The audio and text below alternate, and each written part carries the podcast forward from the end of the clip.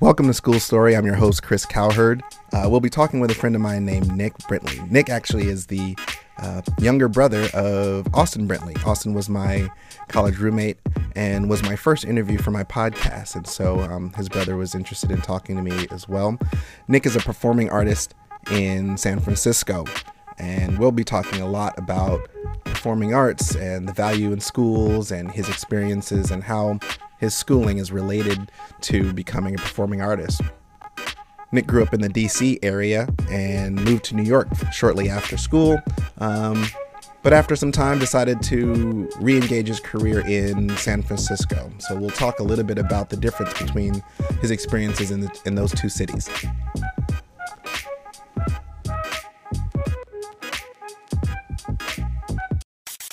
And now,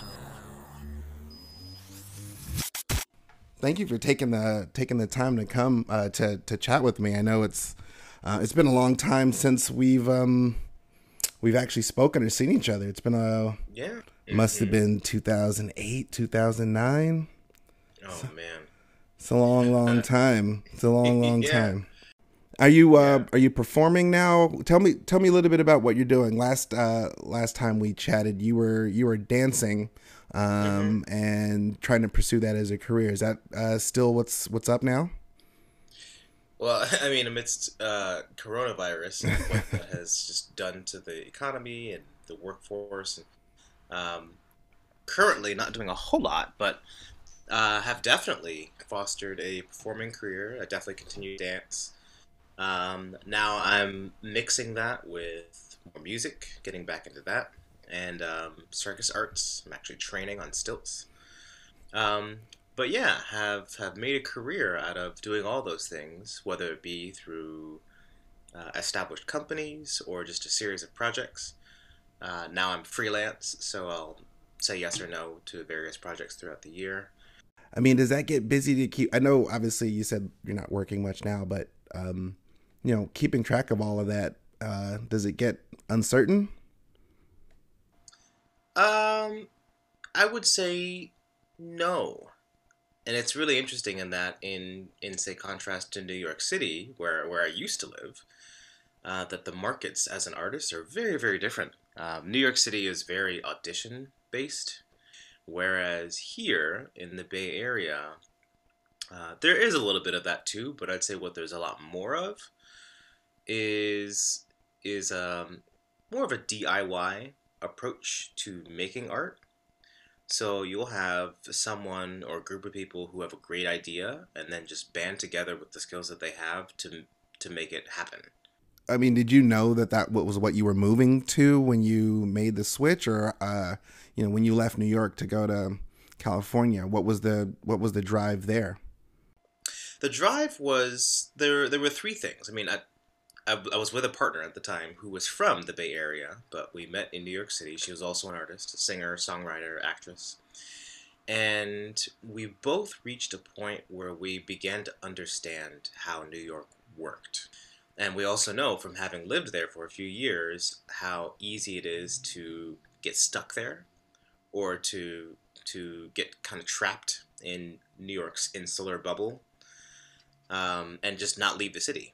And while it's easy for a lot of people to believe that New York is the place to go to be successful as an artist, uh, which, depending on what you do, might be true. If you want to be a Broadway musical star, then yeah, go there. Um, but if you want to be an opera singer or an actor or a playwright, like there's there's so many places you can be to do that. And so we came, we moved, we moved across the country here to the Bay and in together at the same time, um, just as a trial to see what it would be like to be an artist outside of New York City. Um, and long story short, uh, that was nine years ago. so, so um, I, I, So I you're saying the trial period is winding down. is winding down. Yeah, I, I'm, I'm about to, to write a conclusion and send it back to New York and say, hey, Yeah, yeah. You know, we live. I lived in New York for a while too, as you know. I, it's I, I love going back as often as I can. So one of the things that I wanted to talk to a little bit about sort of maybe I guess you can say more formally is just about your um, arts education um, from your just your schooling. Um, I don't know exactly where you went to school, but uh, maybe some sense of the type of art experiences you had, and maybe um, how those may have impacted you in, in, in your choice of uh, pursuing arts as a career. Whew, that's a thick topic. Okay, so I, oh well. So um, I mean, I, I can't ignore where I came from, which is obviously my family, but a very artistic family. Being an artist was was welcomed. It was embraced by my family. Um, I, I would say I identify as the only dancer per se. We all played music. Some of us were visual, but yeah, I was definitely the only dancer. I, I, went on to attend an all boys prep school, the same one as my brother Austin, and ah, it was and still is like most educational establishments in the U.S. One that really prioritized and emphasized academics um, and athletics. Uh, the arts were there, but it's it was this secondary ancillary thing that it was it felt like kind of lip service. So I ended up going to a liberal arts college with uh, an open curriculum. So there were no general education requirements, no distrib- no distribution requirements. Um, you need a major, uh, which will have its own requirements, but outside of that, you can take anything you want. Now, right after, so, and I know a few artists, not very many, but generally there's a there's this sort of lag between the time, let's say you leave school, to actually having a regular performance and such that you could make a living uh, as a performer. Did you did you experience that, or what was that like? Um, sort of in between, you know, finishing college and and really feeling, you know, kind of like where you are right now. You're feeling sounds like you're feeling pretty good about uh, where you are with your career and everything? It was is very nonlinear. It's very up and down, um, and I do remember approaching commencement of college. This fear in so many students about oh, what am I going to do? Where am I going to go? Where where am I going to use my degree? And not knowing there was so much uncertainty with people that scared people, and and I was the opposite. I I I wasn't scared, and and I didn't have a plan.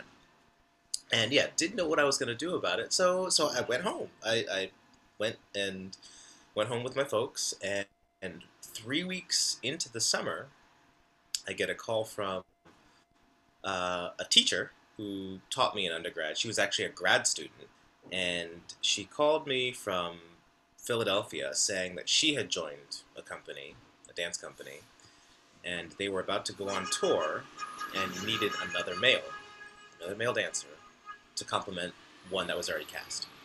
Uh, later that year, I I enrolled in it was a musical theater intensive. It was a one week intensive. It was in New York City, so I, I came to New York, um, and it was a one week intensive. It was called Making Making It on Broadway, and by the end of that week, I, I it was it was I felt charged and energized and like yeah this is what I want to do, uh, but I also realized okay if this is what I want to do then this this place New York City this is where I need to be, uh, and then I came home and put in my two weeks everywhere. I think I had maybe five or six jobs, um, all hospitality. Put in my two weeks at all of them. and and in, in that time, uh, orchestrated a, a sublet in New York, and and uh, that was my transition into New York City. It was very sudden, very quick. We often associate, or are at least aware that a lot of performers, actors, dancers will wait tables or they're bartend on the side, or they'll they'll use that as a way to to gain their support. I submitted, applied, interviewed at over 120 bars, clubs, restaurants, lounges, um, all of whom said no before before I landed uh, a job as a as a server in Times Square of all places. Uh, I was there for eight months, and then was was finally let go. Um, that was my first time ever being let go. Um, get, and it was it was, it was frankly or? I was unhappy. Say again. Did you have like a reason, or they just like how did that happen? You know what? It was. It was. It was. It was multiple things. There were. um. I think what it came down to for them was that I was I was late. I was late enough times. it was Uh, probably like four or five times, uh, where like th- that was enough for them. And actually, one of those times was, and it maybe maybe it was when I was with you. Uh, it was a New Year's. It was a New Year's Eve. It was a New Year's Eve. You, you might have been there. Austin, my brother, he was in town, It's possible. and that picture we took was from New and- Year's Eve, so Yeah. Um, so I had a great time, and and I guess woke up late the next morning, went to work anyway, and was was let go on New Year's Day. And so being let go, being fired, was actually the best thing that could have happened to me because it was in doing that that I, I, I in in the quiet after losing my job, I said, you know what? Screw that. Like I, I came here to be an artist and that's what I wanted to do. That's that's what I'm gonna be. And from then on, that was my my uh, um, I guess my oath to this path. Um, shortly after, I became an art model at the School of Visual Arts, and that is how I made a living for the following three years in New York. I mean, could you have envisioned, you know, this path that you're taking and all that it took, all the work, all the effort, all the ups and all the downs? I mean, were, were those things that you knew you were going to experience, or is it just one of those things that you have to go through to understand? Definitely the latter. Um, if only because New York is this. I think what makes it so exciting, at least for me, was was that there's so many people, and there's so much stimuli, and the the place is charged with so much potential and possibility. You don't know what every day is going to bring to you.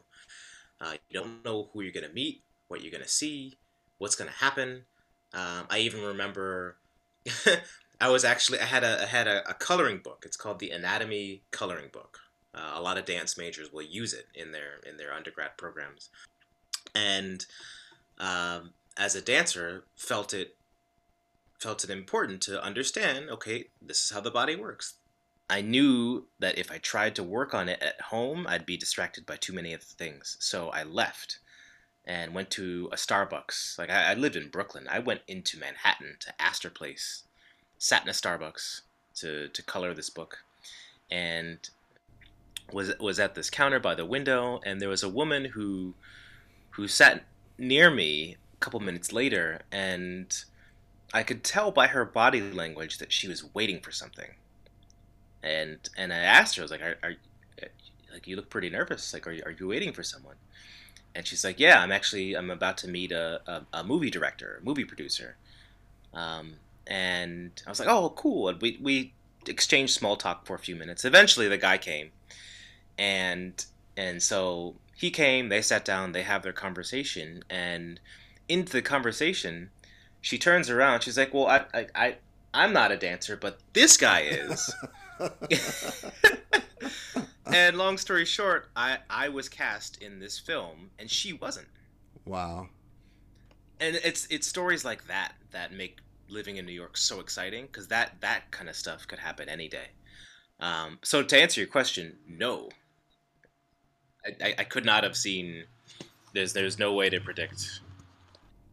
What would you say those um, your your school experiences have contributed to your your current path or your or, or your current way of navigating your path? That's another way it's another thing that schools bring to people is that you know you've learned something about how you operate um, or you learn something about a particular subject that you develop a passion for. Would you say that um, how, how would you say school uh, impacted you in that way Uh, I, I would say it, it was it was actually pretty lackluster, very poor. Um, and I hear this across the board from a lot of dancers who, I mean, to speak to that evolution when you're young and say you're you're you're single digits or you're teens and you you find something that you like, whether it's dance or you love to play music, and you envision pursuing that later in life after college. Once I'm an adult and I'm out in the world, then I'll I'll just dance and and it's it's it's easy to be swept up in that that that idea, especially if you're if you're excited about it and if you're good. If you're good at it and and that's recognized by the people around you, by the roles that you land in a production, um, by how you're featured, that oh, I just keep doing this and and that'll be my job. And what I think is missing is is the business side of being an artist. It's Yeah. something that they that is not taught in in even undergrad um, and undergrad programs where you're you're you're you're majoring in this field and you emerge with this degree that will enable you to have good technique with your dancing ability. You might have written a few papers about dance history, uh, but navigating the dance world from a business standpoint, which is essential, that's not taught. you know the, the the name of my podcast is school story and it really is just about it, it's about a story you know i'm trying to collect school stories about um, people's experiences now a lot of the people that i've initially contacted a lot of teachers um, but also people who obviously who've gone to school and who may have um, stories from their time as a student that they feel like is a, a really good s- story to share for some reason so um, if you had a chance to think about what kind of story you'd like to share Yeah. Um, yeah. The, there's so many. There's so many. One that, There's one so that many. stands out. Uh, so one that I picked was I was an undergrad. I was a, I think a sophomore, and and again I was I was a theater and dance major at a school where you get to basically craft your own curriculum. You can choose your major, and then take anything you want. And so I made a beeline for that school so I could do music, theater, and dance 24 7 and not have to do chemistry and anything else that, that didn't interest me. Uh, but my advisor, who was in the theater department, he, he advised me to branch out, try try some other things that are that are not arts related. Um, so so yeah, I indulged him and found a psychology course that was brand new, never offered before. Uh, it was it's called the psychology of food and eating disorders. Fascinating, fascinating, and it hit home being in the dance world where that's that that's an issue. So the psychology of food and eating disorders. Uh, there were maybe forty of us in this class, never offered, and and uh, yeah, a lot of very interesting uh, topics discussed and explored. It was very challenging. Um, to the point where I think there were three tests over the course of the semester. And by the second one, I remember the teacher was handing handing the test out to all of us. And he said out loud, most of you will fail. He said that in advance. Um, and and and long story short, I think uh, if I remember correctly, you were allowed to withdraw from one course and you're allowed to fail another course without penalty.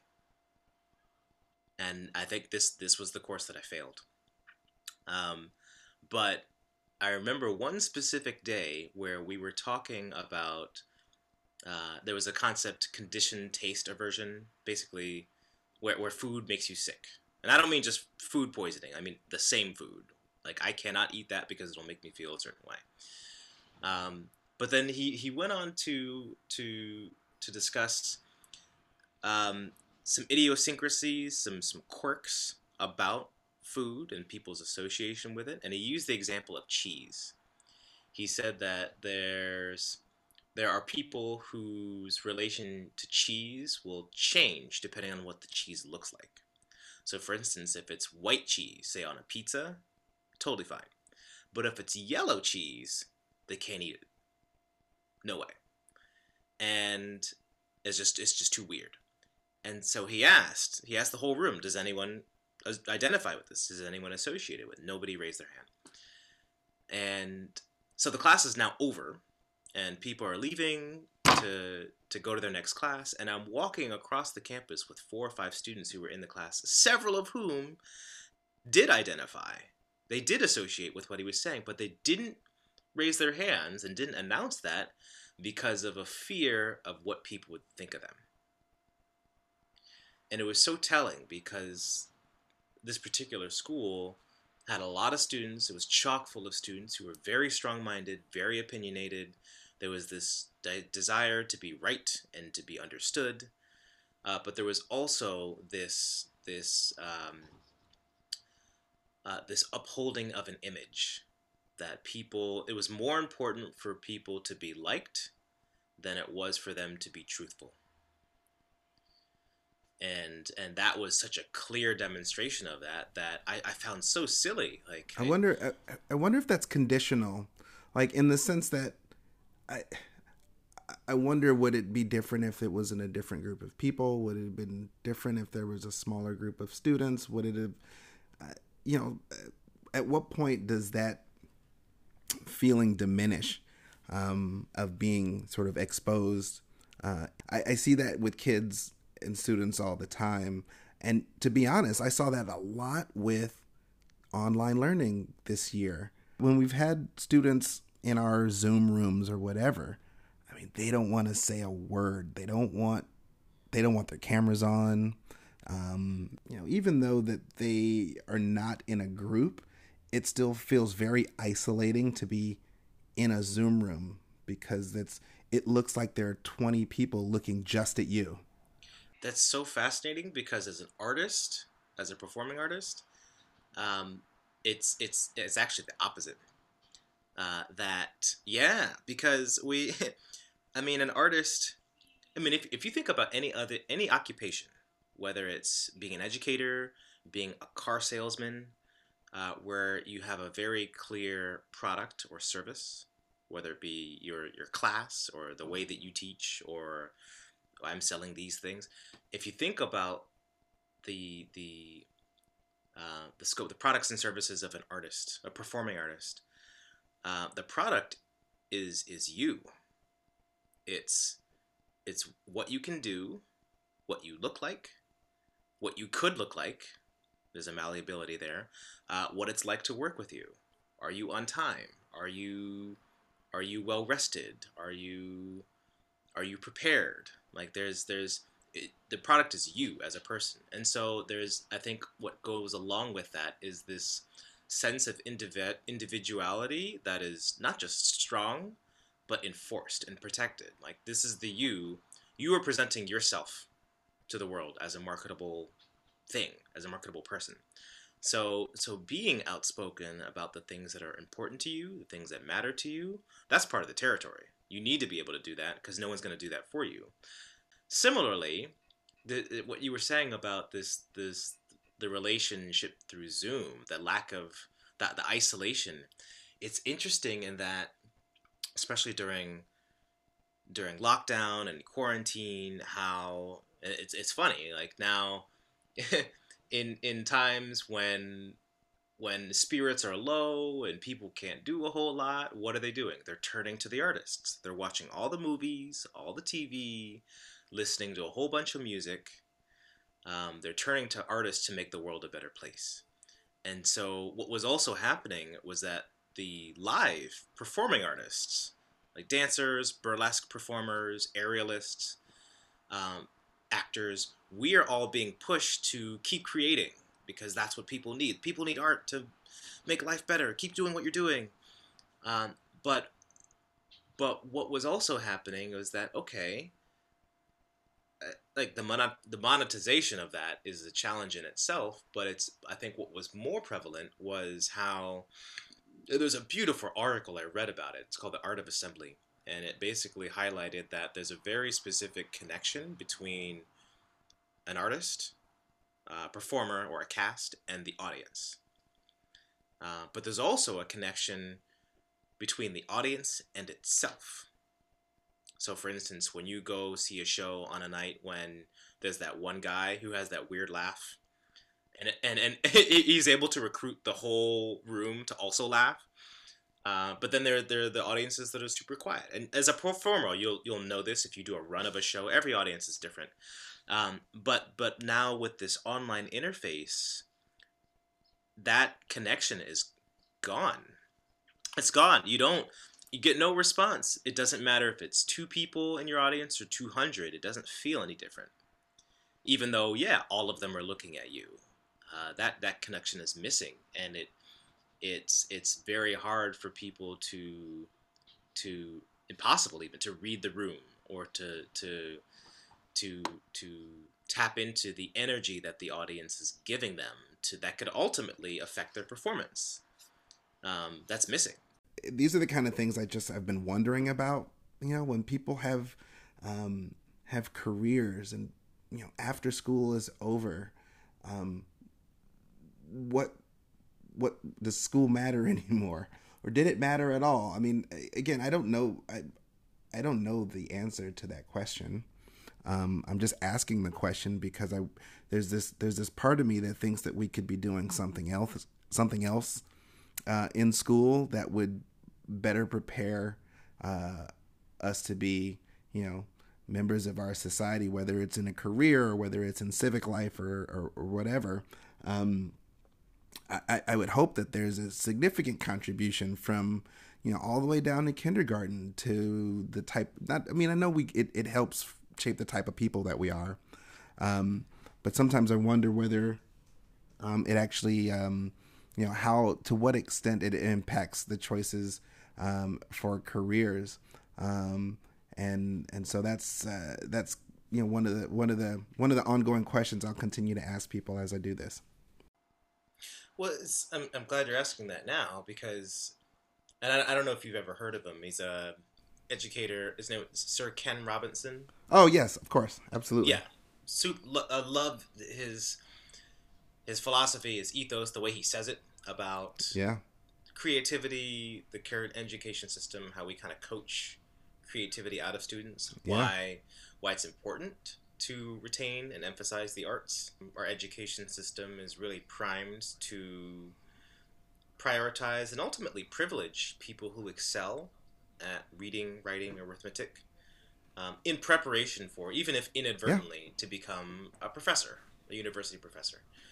Uh, but that without acknowledging that we yeah. are, as humans, we are intelligent in all the ways that we experience the world.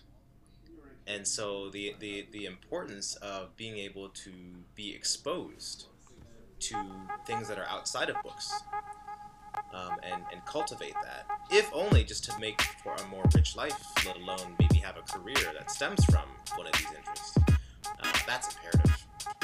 And so that's that's my hope for for this education system that we're able to to acknowledge the arts as not just this thing that you could do over there that you'll never have a career in because I've done it. Lots of people have.